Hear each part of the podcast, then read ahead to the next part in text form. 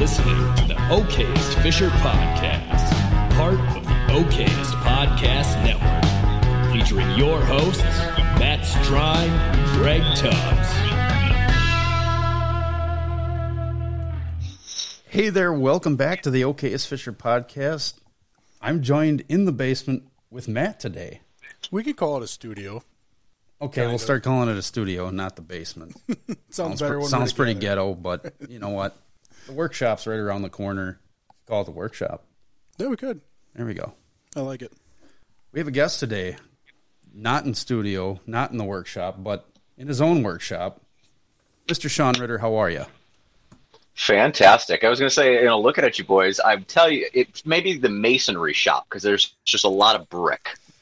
Is- is- There's a block.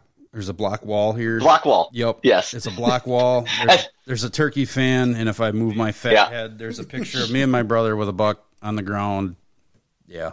We might need a little more art As opposed to yes, right there. the Yeah. the, the tackle shop located behind me. So. Yeah, and my tackle shop is around the corner in a whole lot of boxes, and yeah. But anyway, This, by the way, th- th- this is my pride accomplishment of the last like six months. Like when my wife and I bought the house that you know we own um, in Wauwatosa, the suburb of Milwaukee that we live in. The kind of the goal was to build one of these, and we've been in this house and owned it for seven and a half years. Finally, got around to like put it together. My whole shop, a good place to organize and store all of my stuff and make it easy. So yeah, don't, it, it everything takes time. so you got it put together just in time to take it down and sell the house and move somewhere else. No, no, no, no, no, no, no, no, no, no. Remember the housing market today everywhere. Oh, it doesn't matter where you are. It is just it's it's ridiculous. It's just it's like and we love our neighborhood. We love being walkable to everything. And I mean for me, like hunting and fishing it sucks because thirty five minutes in any direction. Like there's nothing remotely close for me, but that's the trade off of having so much cool stuff, you know, bars, restaurants and all that stuff right directly close to you. Yeah, absolutely. I mean, we got a house that's right up the corner from us. There's already been, I don't know, eight showings on it. There's an open house tonight. It's going to be gone just like that. And Oh, I will.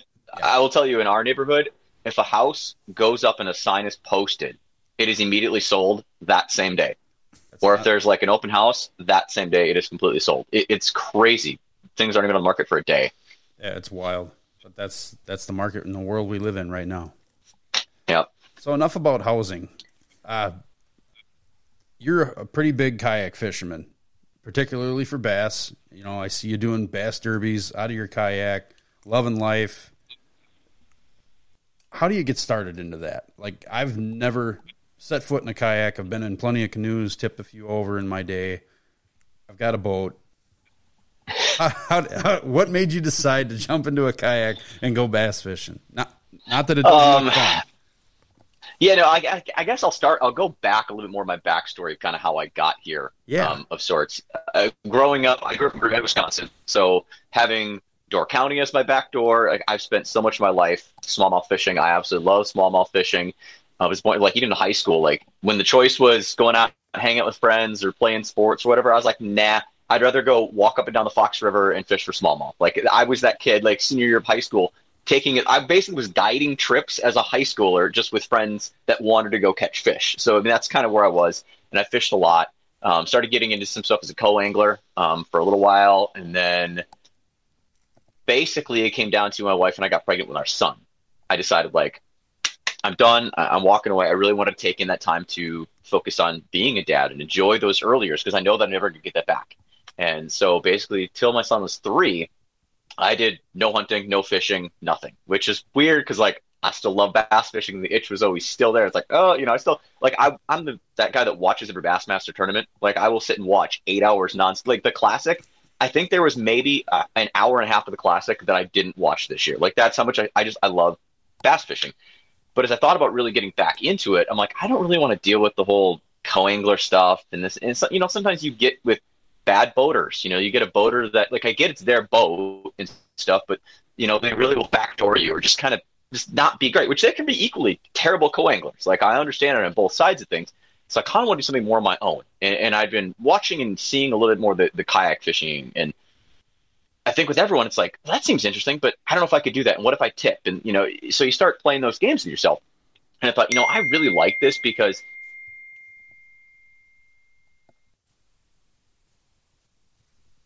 way to have control over everything myself. Like I don't have to worry about anyone else. This this is me myself. Just I can't have a boater ruin it for me.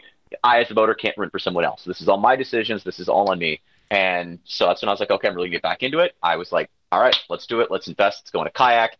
And that's kind of where I'm at. And I've been going uh, three and a half years. My this is my third season, like actually like full fishing and fishing in some tournaments and stuff like that. So um, the last couple I've just kind of dabbled a little bit. You know, I did some swing for the fences stuff with some places that I've got a lot of history with last year, but this year is like first full season committed in with the Great Lakes uh, Kayak Fishing Series. Ultimate goal is to qualify for the Bassmaster Kayak Classic this year because top five um, from our state championship make it to the Bassmaster Kayak Classic. So that's kind of where I'm trying to go. I'd like to get my butt handed to me by, you know, Christine Fisher and you know some of those some of those guys that are awesome. Which actually I to say Todd Martins, who's um, one of the guys in our series that rolls. He might be one of the best kayak anglers in all of the Midwest. Todd is a super talented guy. He, I mean, he's fished Bassmaster stuff out of his boat, and then he actually jumped into kayak too. And so I think that's kind of that's a lot of trend where it is going. You look at the some of the tournaments this year. You know, you've got really basically three major, you know, national trails. You've got the Bassmaster Kayak Series, you've got the Hobie Bass Open Series, and then you've got the KBF or Kayak Bass Fishing. Um, they all kind of operate and run a little bit differently. Our our league, our series runs basically off of the KBF rules, um, but we obviously have qualifications for both KBF and for Bassmaster that come out of our our tops. But looking at entries, the very first Bassmaster Kayak Series event this year, I mean, you've got Craig DiPalma, who is a Bassmaster Elite Series angler. Like in his boat, he entered and won the kayak tournament. Or no, he didn't win. He placed really. I know he fished like right around where Todd was, um, but he's in it. Mike Iaconelli won a kayak event, and like there's a lot of those guys that are actually starting to get into it. And I, when I was getting, I basically said I think this is the future of fishing because it's so much more approachable and easy to get into. Like, yes, the rig that I set up and run, and a lot of these guys, I mean, they're talking upwards of ten thousand dollars for a kayak, which you're like, well, why don't just buy a boat? I understand that, but you don't need to do that, and that's just it. I mean, you could literally roll into your local sporting goods store, pick up a six hundred dollars sit on top kayak, and you could be out fishing and doing the exact same thing. You don't need all the bells and whistles. You know, the fact that you don't have to have like a big truck to pull it. You can car top things. You know, for the last two years, I car topped my kayak. Now that I got, you know, my new truck, I do actually throw it in the back of the bed with the tailgate extender, but anyone can do it. And that's what's great about kayak fishing. And so that's really where I'm super passionate about it and about sharing what it's like and trying to get others involved in it because I, I think it's people have access to the outdoors, whether it's competing or just fishing in general. Look, fishing from the bank is fun, but when you're at the bank, you always want to get out there, right? Then the crazy part is when you're out there, you always want to fish toward the bank. I, I, don't get it, but it's just it's a great way to make it accessible, and that's what I love about kayak fishing. I got a question for you. Did you dive right into having a you know high end kayak, you know, with all the electronics, the stuff like that, or did you start off with a two hundred fifty dollar Menard special? No, I, I, I went all in from the start. Um, I my first season of my kayak, I ran no electronics. I did it bare bones. I basically had my phone with Navionics app, so I could have you know just see where I would see you know lake maps and stuff. That's all I did. But I also wanted to do that to make myself fish by instinct again, because I think it's too easy when we get like all these electronics and fancy bells and whistles that we kind of rely on too much and forget what instinct can do for you. You know, and remember, this is me kind of really coming back into it after taking like three solid years away. And so I didn't want to like have to rely on technology, which I, honestly, I think anytime I'm relying on technology, I'm worse. Like I, I actually wrote an article at one point in time that was talking about that. Like I think back in the day when I didn't run any electronics ice fishing, like it was, you know, you basically ran off a triangulation of like, okay, if I go between this light post, this tree over here, and that power line, this is my spot. This is where I catch fish, and I'd catch fish all the time. Then when you start relying on maps and studying maps and trying to find the perfect spot and the flashers and cameras, and it's like I feel like I don't catch more, as many fish now as I used to maybe just coincidence, but like sometimes I feel like there's that instinct in you that's better than relying on technology. I would agree. Like there's times where the the only purpose that that piece of electronics is is giving me or or helping me with is finding depth, maybe finding temperature of, yeah. the surface, you know. um, telling me speed for trolling if I'm trolling for something, you know, other than bass. Obviously, I'm not trolling for bass or bluegills or anything like that. But if I'm just motoring around, that's really all it's telling me. And it'll tell me that there are fish down there, maybe. It, it'll tell me bottom content, you know, what it's like, if it's hard bottom, soft bottom, or if there's weeds, if my electronics are good enough. But other than that, I don't know. There's something to be said about being able to just go out on a body of water, keeping it simple, stupid, and handful of good baits that you're confident in and going out and fishing. It could also be like a information overload. You have too much information coming in, and you're struggling to cipher that information to figure that out. So going back to the basics is definitely a good good play on your part.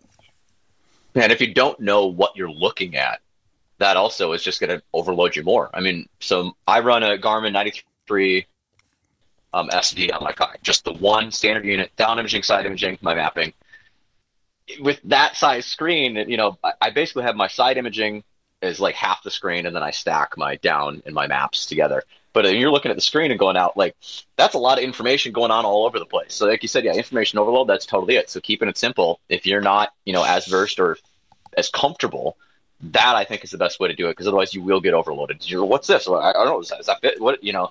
And if you don't know what you're looking at or what to recognize, you know, especially with side imaging, it can be really confusing you know, when you first get into that as electronics to be able to read it properly, you know, you're like, oh, why is this black thicker here and not here? And where's it go? Well, why is this lines move? And what does that mean? And I, is is that a fish? Is that a what? what you know, until you really spend a lot of time with it.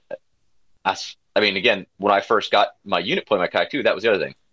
They spent a lot of time less fishing and just graphing and just learning, playing with it and watching it and, and trying to figure out what what I'm seeing and how to read it properly. You know, it's like anything; it takes practice. You know, I, mean, I get that you know you're going out fishing and you've got some a tool for fishing, so you think, oh, I, I need to be fishing. Sometimes it's better to just like sit back and practice and know your equipment and know what you're doing. And I don't talk about electronics, but same can be said for your actual boat. You know, your first time going out in your kayak, don't bring fishing stuff. Just go out and paddle in your kayak. You know, and and get used to the kayak that you have. I think the first time I took my kayak out, I think I brought like two rods and a small little like tackle tray with me. I mean, now you want to see what I roll with in my rig. It's like half my house is out there with me. You know, there's there's nothing that I don't need that doesn't go with me. But you know, for a beginner, first time getting out, again, keep it simple. That's the best way to do it. Sure. Well, I guess that kind of will lead into my next question: outfitting that thing. I mean, obviously, like you said, you're going out there basic. So I'm assuming a, a paddle, right? You know, kayak paddle or are you thinking, well, maybe a pedal drive? Can, can your boat take a pedal drive? Can it not? Um, like well, electric motor. Yeah, what I was gonna say. Um, I guess I get into it. This is actually something um, I've done on my YouTube channel. I did a video exactly on this. It's basically like my like five things that every beginner needs to get into kayak fishing, and, and it's super super simple. And I know a lot of times you're gonna think more advanced than it actually is. It first off, you obviously need a suitable kayak. Okay. What is a suitable kayak? To me, if it's a fishing situation, I recommend it being a sit on top style. I know sometimes people aren't comfortable sit on top and you, you know, you feel safer like inside. The sit on tops are just made for fishing better than the sit insides. Can you fish out of a $200, you know, hardware store special kayak? Absolutely, you can. It's comfort. And, and that's really the thing with any kayak and really anything in life. Think about it. Like, what are you paying for? you're paying for comfort. Like the more expensive for something, are you really getting more, or is it just a little more comfortable to use? You know, and kayaks are specifically that. You know, you look at the top end of kayaks, you've got you know like the Hobie Pro Angler 14. So those things run like sort of a six, seven thousand dollars just for the kayak. Okay, that's a lot of money for a beginner to get into investment. You don't need to invest that much. Um, I will say specifically the kayak that I run, I run a Lightning Strike. They're a small kayak manufacturer out of Minneapolis, Minnesota. Um, I kind of strategically started working with the kayaks, but really, they're a, a, team that got together and they built a boat that's basically the combination between a Hobie Pro Angler and a Hobie Outback. So they kind of got rid of some of the stuff you don't need to cut some cost. It, it's a really awesome, really stable boat. Um, when they first launched on the market, you could get them for like twelve hundred when they did their first like Indiegogo campaign. Um, when I got mine, they were up to like seventeen hundred. Now I think it's about two grand. Um, they've got a new kayak that they're launching um, right now. They've just started another like Indiegogo campaign with it. that they've got a really sweet deal where you can get into one of the new ones, which I think they, I don't want to say dumbed down in a bad way, but I think they actually made a better boat. This might be better than the Strike. And I think it starts at like 1750 if you go and pick it up. You know, like we're in, you know, the Milwaukee area. If I drove to Minneapolis, picked it up like 1750. I think they've got Milwaukee or they've got Minneapolis, Houston, and somewhere out east. They've got three different spots where you could go drive to pick up kayaks. But first off, suitable kayak, that's absolutely what you need. Um, there's a lot of great ones out there on the market. Like I said, just make sure I would say if you're going to be fishing, be a sit on top style. Then obviously you need a way to get around. So is that going to be a paddle? Are you going to be actually paddling with your arms to get around? Are you going to be like me? I've got a, a pedal style. So there's two different styles there with pedal. Mine is just like the Hobie. You know, it's basically the original Gen 1 Hobie Mirage drive where, you know, I pick my feet back and forth and underwater it's like two fins that operates like a penguin. So how penguins swim, so they just, you know, use their fins. That's how these kayaks move. Then you've got the pedal, like that you pedal like a bicycle that's got the little propeller that goes underwater. Um, trying to think some ones that all have the, uh, what was it? The Old Towns, I believe, of the pedal. The, uh, the Jacksons have the pedal. I think Jacksons have the, the, the prop style too. Um, basically, Hobie and Lightning, and there's one other one, Kudu, have the like pedal style like I do, where it's like the penguin fins.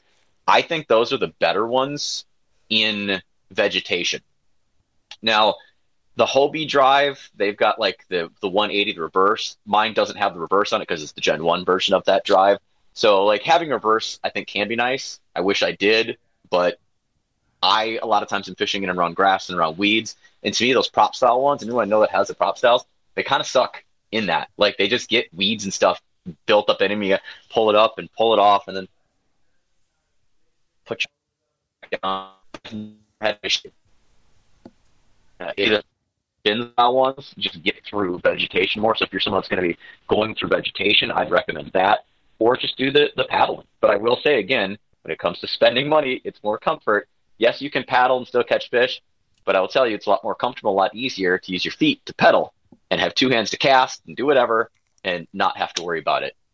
You could add motors on and stuff like that later, but that, that's to me that's not even that's advanced. That's not even the basics. So suitable kayak, a paddle, way to get around whether it's paddle or foot pedals, whatever, and then obviously PFD, personal flotation device. I know as a, a tournament angler, we're required that we have to wear PFD at all times when we're practicing during the entire tournament. If we're caught like during a tournament without our PFD on, you're going to get disqualified.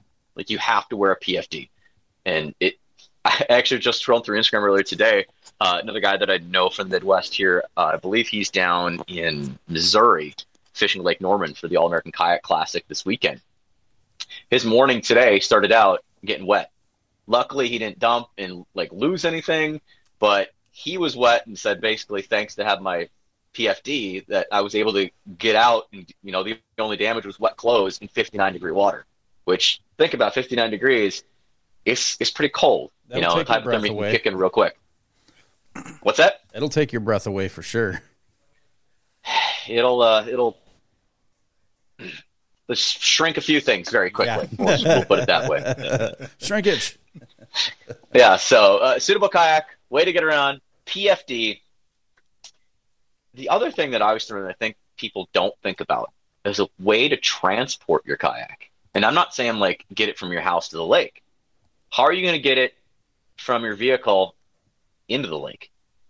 That's something a lot of people don't think about. You know, I, I would say you're investing money in something. I don't want to drag my kayak all over the place and really damage it up. I know there is some guys that do it, and you know they're they're made to be dragged a little bit, but I want to protect my investment as much as possible. I don't want to be dragging it across the parking lot. I don't want to be dragging it across gravel. I, I want to take care of it. So that's where you need to look at some sort of kayak cart, some transportation to get. So I use uh, the Railblaza C-Tug cart. So it's got like two little cradles on it, you know, wheels on the ground, straps around the top. What's great about the Railblaza that I like, again, not sponsored, not, but the fact that it can be used on canoes, any like it literally fits anything. You know, if I want to pull a canoe, I can take that same cart that I roll my kayak around, throw it under a canoe, wheel a canoe around. I, I think Railblaza made a real cool product. There's lots out there. Catch now's got a new cart that they've made. I know Yak Attack just released a cart that they made that fits kind of in the little bunks, as I call them, underneath. Because a lot of these, you know, fishing kayaks are kind of a tri-hull design. That's what makes them so stable to stand in. I mean, I spend probably 85% of my time standing in my kayak. I'm like the only time I'm sitting is when I'm sitting down to like grab a rod, to grab gear, or to like move around because I'm, you know, motoring or pedaling. Otherwise, I'm standing all the time. I'm a I'm a standing fish person. So, way to get it to the water. You could trailer it straight in. I know there's a lot of guys, especially with the you know high-end kayaks, they just sit in the trailers and just dump them in like a boat. I like I said, I used a roof rack and carry mine on top of my Ford Escape. Now I set mine in the back of my truck, but I still, you know, put it in the back of my truck before I pull it out. I pull it a couple inches off. I strap my Railblaza on it. I pull it off the rack, set it onto the Railblaza, so I'm not like scratching the back of my kayak into the parking lot. Grab the front, pull it around, set it down, load up all my stuff. I wheel right to the lake. I put it in the water. I jump. I usually wheel a little bit into the water. I pull my Railblaza off the back, throw it on the very back of my kayak. I jump in. I'm off and on the go. Same thing when I come back. I come right up to launch. I jump out, pull it off, strap it on the bottom. I wheel it right up the ramp, and out I go. Like, so have your transportation to and from the lake, not just your house, like your vehicle to the lake. That's another thing you got to think of. And then safety gear. I mentioned PFD. It's not required everywhere, but having a flag, a safety flag, and a 360 light. I know most places the 360 light is required if you're on the water after dark. Like I know, again, with us in tournaments, we have to have a 360 line if we're on the water in the dark. Um, navigation lights are only required if you have a motor. Okay, so like I would say don't if you're like first getting a kayak or whatever, and you're like, oh, I have to have the safety lights. You know, don't put your red and green navigation lights on the front of your kayak if you don't have a motor on it, because as a boater, I see those navigation lights and I assume that you're a vessel under power and so that you know becomes a safety thing where you're like, okay, well they have the right of way, I have the right of way, I can go. But if it turns out you get closer and realize that's not a vessel that's under power, that could be a bad situation for you in a kayak. You're out there in the dark. So if you don't have a motor on your kayak and you're not legally required to have navigation lights, I would not do that because of the safety. So those are my five things: a suitable kayak, something that's you know going to be able to get you on the water, that's going to allow you to fish, keep you safe. Paddle, whether it's you know an actual paddle to paddle around, your pedals, just your way to get around the water, your personal flotation device, way to get your kayak to and from the water, and then your your your safety stuff. I mean, literally the safety flags, you could go out and drop 80 bucks, you know, for like the Yak Attack bird stuff out there. I made mine out of PVC pipe. Like I know as, as a podcast it sucks to be able to show, like when but like I literally have this is half inch PVC, you know, and I built my own little drive thing. It fits work right into my gear track. It's the PVC, and I've got you know my flag. I used to run like an orange flag. This year, I decided I'm a pirate, so I'm flying the. Uh, I'm a big Kenny Chesney fan, so I fly the No Shoes Nation flag because I'm a pirate. Um, my 360 light, to put it, this is literally like a USB per like flashlight fate that I okay. put like a little canister on top with some tin fo- like aluminum foil on both sides. This thing is like, it is super bright on the water and I just plugged in a cigarette lighter on the way to the ramp, powered up, and it literally snaps right in the top of that PVC, and I'm off. This cost me what? I think the most expensive part was the the light, which I think was like a buck fifty. I'm maybe maybe three fifty in on that safety flag, which I've got a, a video again, shameless plug on my YouTube about making that as well. So, any questions, boys? Sorry, I feel like I've just been like talking nonstop. That's the whole you know, point. It, it's your we ask you the questions. You're you're more of an expert about this, so you can just go and, and dump information and share that information with all of us. And if we have questions, we can wave at you, stop you, and ask a question. But so far, you're giving you're giving a lot of good information, and that's exactly what we need you to do. So all good there. But Matt, well, now's the part where I ask uh, students, "Do you have any questions?" I actually do. I want to jump back to you were talking about your side imaging. So we do a lot of musky fishing on the boat with side imaging. It's very speed and direction, you know, dependent. How do you mm-hmm. maintain that when it's on a kayak?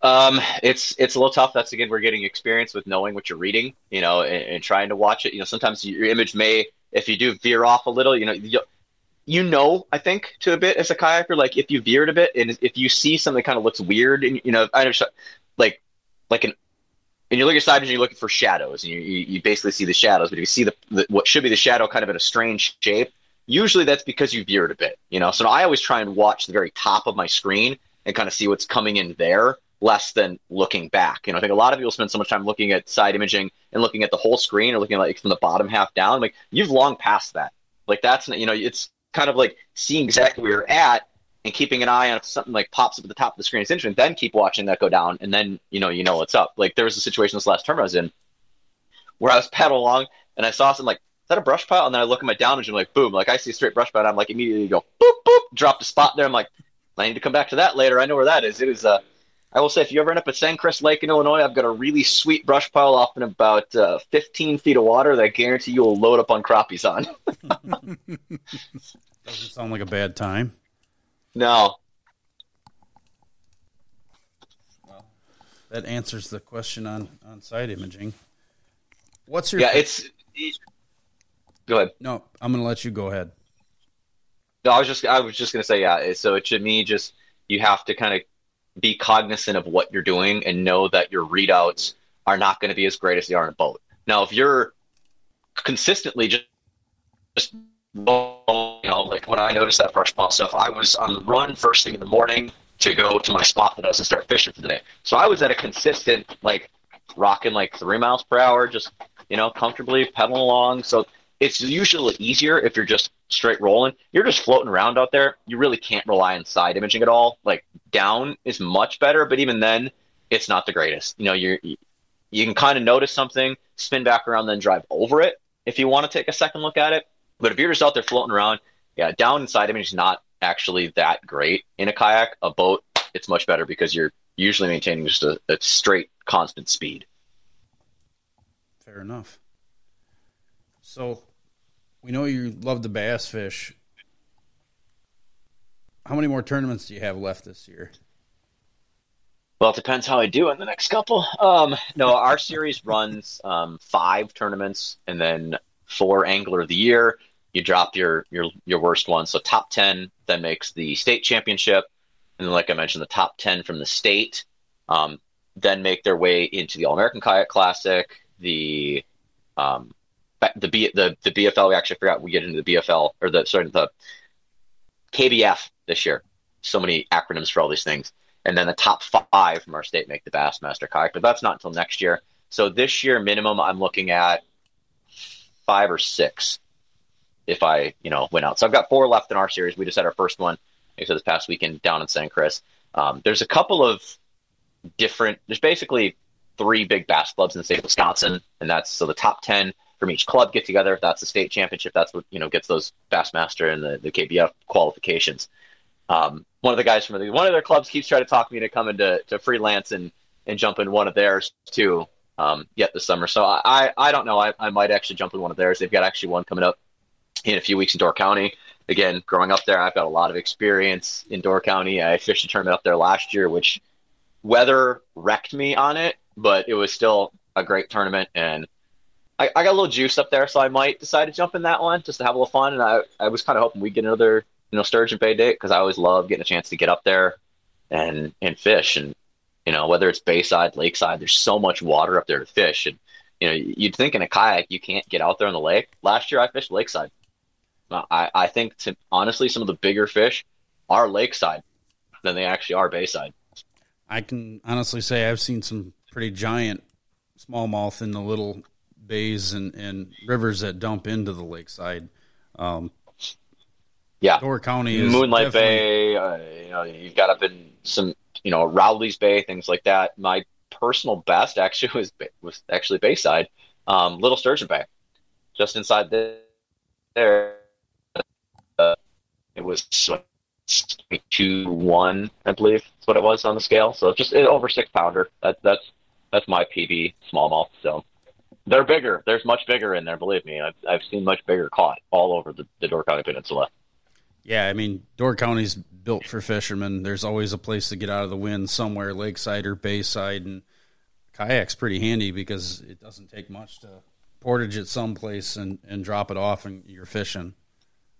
No, and that's that's what's great too about you know kayak bass fishing tournaments. You know, you get into a bass tournament, everybody's got to put in at the same ramp. They got to go at the same time. They got to come back to the same place. Kayak, it's not that. Uh, this last one that we had at St. Chris was because of permits with their DNR in Illinois. Apparently, only allow like one tournament per launch. So that was the only time that we've ever like all had to roll out from the same ramp. But a lot of times, it's any legal like publicly accessible ramp you can put in. And if you put in and suddenly it's like this is not working, you can pull out, trailer it, truck it, whatever, and go anywhere else and re-put it again. Obviously, that takes away part of your, you know, you're giving up that fishing time for it. But it's kind of cool to be able to do that. Which you know, I mentioned last year, the one up at Sturgeon Bay. There's a couple guys that went into Little Sturgeon, got on the water, and they're like, it's just, it's so windy, it's so messy, even inside the bay, that they pulled out, and they threw it back in their trucks, and they actually drove up and jumped in, and I think they put it in the Sawyer Harbor and just fished inside there. That was the only place that they could go lakes or bayside to get out of the wind. So yeah, it's great to be able to do that, which is an interesting wrinkle I think that adds into that because if you ever fish a tournament in a boat, you can run around a lake a lot more. You know, you could put in one place, you can run as many miles as you want and get across a lake. In a kayak, you can't do that. You know, even with motors, a lot of kayaks with motors on them, you're only running maybe five miles per hour. It's not that fast, really. So you've really got to be specific on the spot you're in. And if you're going to go places, you got to plan how you're going to do it you know, and that's really a big lesson that I think I learned last year. And I may say, I'll more so say I burned myself on it than learning it. But um, there was one of the Winnebago chain that it was the Wolf and Fox Rivers, but the boundaries included all of like Winneconne, Butte des Morts. Basically, went to the the bridge right before Lake Winnebago in Oshkosh. And I knew everyone was going to be up in the Wolf River fishing smallmouth. You'd think smallmouth guy, I'm like, I'm going to jump in that. But I've got a lot of experience fishing actually in Winneconne, and I've got some great areas there that I've caught some big bass. And I, I kind of thought of a plan. I'm like, I'm not going to go get in the traffic and fish like those like 14 to 17 inch smallmouth in the river. If I can go in and catch like three decent largemouths and two dinks, like I'm gonna win this thing. And I had two main spots I wanted to get to. The problem was the distance from one to the next was running north to south straight across the lake. to get to where I wanted to go. Which, when I have my Navionics app, I actually typed the wrong number. That you know, when you set your routes and you can see how long it's going to take you to get there. Um, I thought it was going to be like a 25 minute paddle. Turns out it was going to be closer to a 40 minute paddle. And so I kind of like killed my tournament making that run. I uh, went into my first spot and I lost five fish in there, and I caught one. And then I'm like, okay, I'm still going to stick with my plan. I'm running across the lake. This is not I, my plan was to go in, catch five, then make that run and fish for like at least one big kicker. That I mean, I've caught some four and five pounders in the spot that I was running to, and it just didn't work out. So that's where I learned like this year, and that was again last year. I'm not fishing for angler deer. I was just in there swinging for the fences, trying to win some stuff. You know, so you're going to take chances. You're going to do things you wouldn't normally do when you're being safer about it. But it was the lesson learned to be like, okay, this really shows that you can't do that far run. Like it, it's going to hurt you trying to do that. Just stay where you are. Realistically, what I should have done, that first spot, I should have stuck with that. I should have made my whole run through that and then came back through again, hoping that it reloaded. You know, do like a four hours through it, come back and start from scratch and finish, you know, because it happens. You know, there was guys in our last tournament that were out there that said they caught all their fish with a 120 yard stretch. They'd run through it. They caught, you know, two, whatever, ran back to the top, ran back, caught another one, ran back, you know, and they just, it just kept reloading for them, or the fish just moved in that way. I did a, a similar approach, but instead of fishing one area, I kind of ran up, fish an area I wanted, and then I wanted to fish all the way back and fish the out of the wind banks because of maintaining control, which is another thing to think about when kayak fishing. To control your kayak in the wind, that's that's a challenge. And I will say, even with pedal drive, it can be really tough. We were out there last week, and it was 20 to 35 mile an hour winds the best fishing was on the windswept sides, you know, where the wind's blowing into the shore, which to be expected. But I knew that I was not going to be able to control my boat well enough to fish efficiently. I would have spent more time frustrated than fishing. And so I was just trying to pick apart what I could on the, you know, sort of, and let's face it, I was still in wind. You were still getting blown around a lot anywhere you were on that lake. But the crazy part about my bite last weekend with that weather is I caught three fish. There's for really good fish, but I caught them all within about 35 minutes, and it was all while the sun was shining. The only time the sun was shining that day. And as soon as the sun went away, my butt shut off, and that's when all the fish were in the banks that were, you know, getting the wind blown into them. I just couldn't fish it efficiently, so I had to keep just working what I did. So I just kept working that trying to stay out of the wind as best as I could. You know, I, I did lose two fish also last weekend, but not anything I did. I think I was throwing some big swim baits at the time, and I think they just grabbed the tail. I mean, one of them grabbed the tail, and I know that that's what he did because he got inside the boat. I was just about to net him, and I just watched him go open his mouth and just like let the bait go. So he never got hooked. He was just hanging on, like I want this, I want this, because yeah, hit so close to the boat. The other one was on a, a five and a half inch uh, Zone Lures Mega Swimmer. I was basically throwing it like just subsurface. That thing just slapped it so hard, but you, I know it was just a tail because there was no chance to even set the hook on it. It was just a big whoosh, and by the time I set, I'm like, there's nothing there. I'm like, oh, he just grabbed the tail. Is all he did. Hey, I do have a question for you about tournament fishing. I fished uh, quite a few of the bass tournaments on boats and stuff. Where do you keep the fish? Do you have a cooler on there? Do you weigh them, measure them, send them back, or? Kayak fishing is catch, photo, release. Um, this right here you're looking at, I know podcast sucks, you can't see it. This is a catch board. All of the tournament series require a specific board. I think pretty much every one of them only accepts catch boards. Uh, Hog Trough is another company that makes boards, but the Ketch brand is the only one that's accepted in all the major trails. Um, actually, the Hobie Bass Open Series will only accept the metal version, uh, the aluminum catch boards. I run the the Ketch Carbonate, which is the the plastic version. It's just it's lighter. Um, I like it just for my boat, and it's obviously cheaper than running the metal ones. The metal ones are like eighty bucks a pop. This is a what twenty six inch max, and I think this one was 30 $35. But yeah, everything's catch photo release. So you've got to catch your fish. There's a certain way that you have to hold it onto the board. You know, you've got to have an identifier. So um, all of our terms are run through Tourney X, which is an app. Um, I'm trying to think. There's another Fish Brain. Is that the other ones out there? Yeah, there's like two. There's like two or three out there that run. Fish Brain. Um, but every tournament. I think Fish Donkey is another one. Mm-hmm. That's it. Fish Donkey. Yeah, Fish Donkey. Um, 3 a.m. before our tournament, we get released a code that we must write on our identifier that has to be in every photo. Every tournament, every person has their own identif- you know, unique code. So this changes for every single tournament. Some like, you know, little like local. That's the cool thing. Is there's like online tournaments. If you want to just get into tournament fishing and not like actually compete and have like you know timing in that. There's like month long tournaments. You just jump into like a national online month long five biggest fish thing. A lot of those just write your number on your hand. You could have like Sharpie on your hand as long as that number's in the photo, it's accepted. So you know, like I said, there's basically you got to make sure that the fish's mouth is closed and touching the lip um, in order to assure for photo purposes that like tournament directors can see it. A lot of times, guys will put stickers. You put a sticker on that inside lip so like you can tell that the fish's mouth is actually touching the end of the board. You know, and then you've got to be able to see where it is on the, the board is all the markings that are all the quarter inches. If you've got a fish that is like not quite say 17 and a half. Just you could barely, but when it's sitting there, it won't touch 17 and a half. You got to register at 17 and a quarter. So everything goes back to the previous. If it doesn't clearly mark it, um, if you you know you have to enter all your own fish, kind of like BassTrakk essentially, that the pros do, but you know they don't get knocked for improperly marking it. If you improperly mark one, you may incur a small penalty for things. Uh, but yeah, everything's catch photo release. So there's no worries about live wells, none of that stuff. It's it, it's awesome, and you know, I, am glad I don't know why I didn't click in my head, but like those national like little month long tournament things, it's a great way for someone that just like is like thinking about wanting to fish, and you could do that in your, your hardware special kayak. You don't have to. And a lot of those entry fees are like 20, 25 bucks tops. You know, I mean, m- most mine we're talking we're close to 100 bucks in per tournament.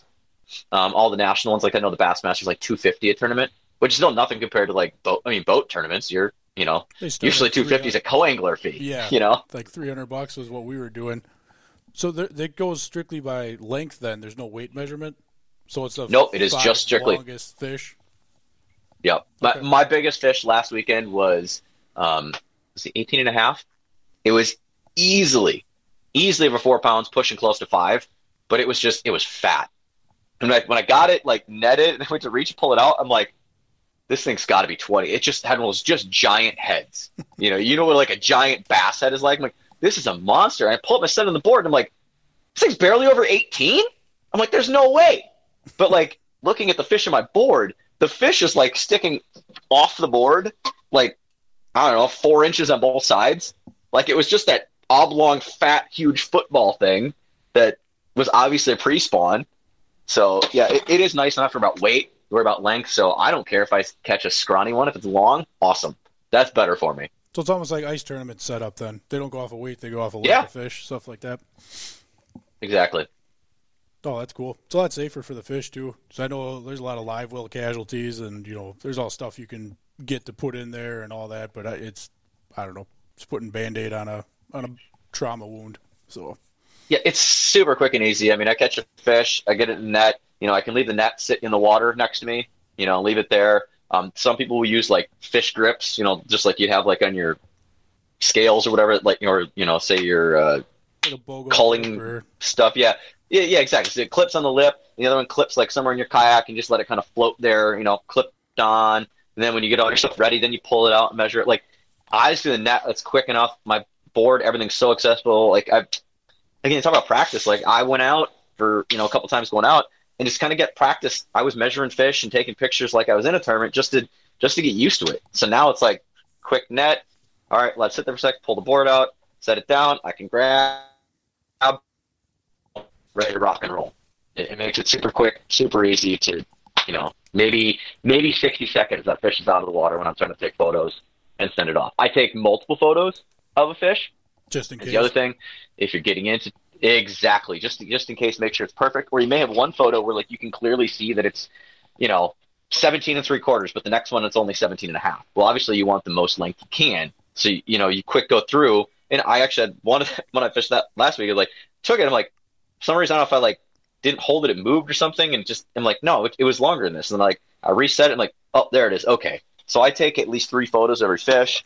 Um, I try and enter them right away at the time. Um, last year I was not doing that. I would like take them and I was kind of doing the sandbag thing where I'd get all my fish and then like on the way in I'd enter them. So you, you can, you don't have to enter them right there when you catch them.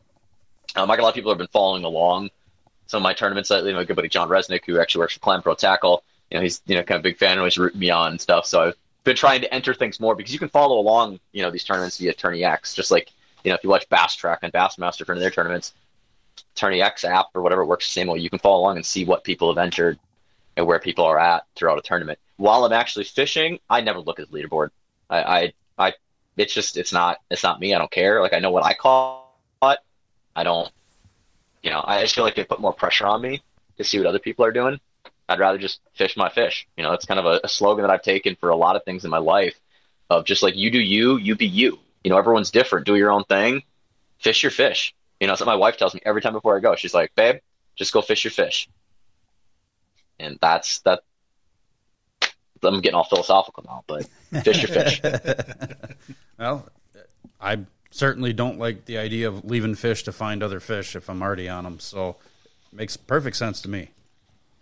Yeah. And, and you know, the part of the idea of like fish your fish a lot of times comes from don't try and do something you know, dock talk. You know, you hear so and so's catching it doing this. Like, and so you try and do that. It's, it's not your thing. Maybe you're not good at that technique. Maybe you're not good. Maybe you're not good at finding the nuance that they found.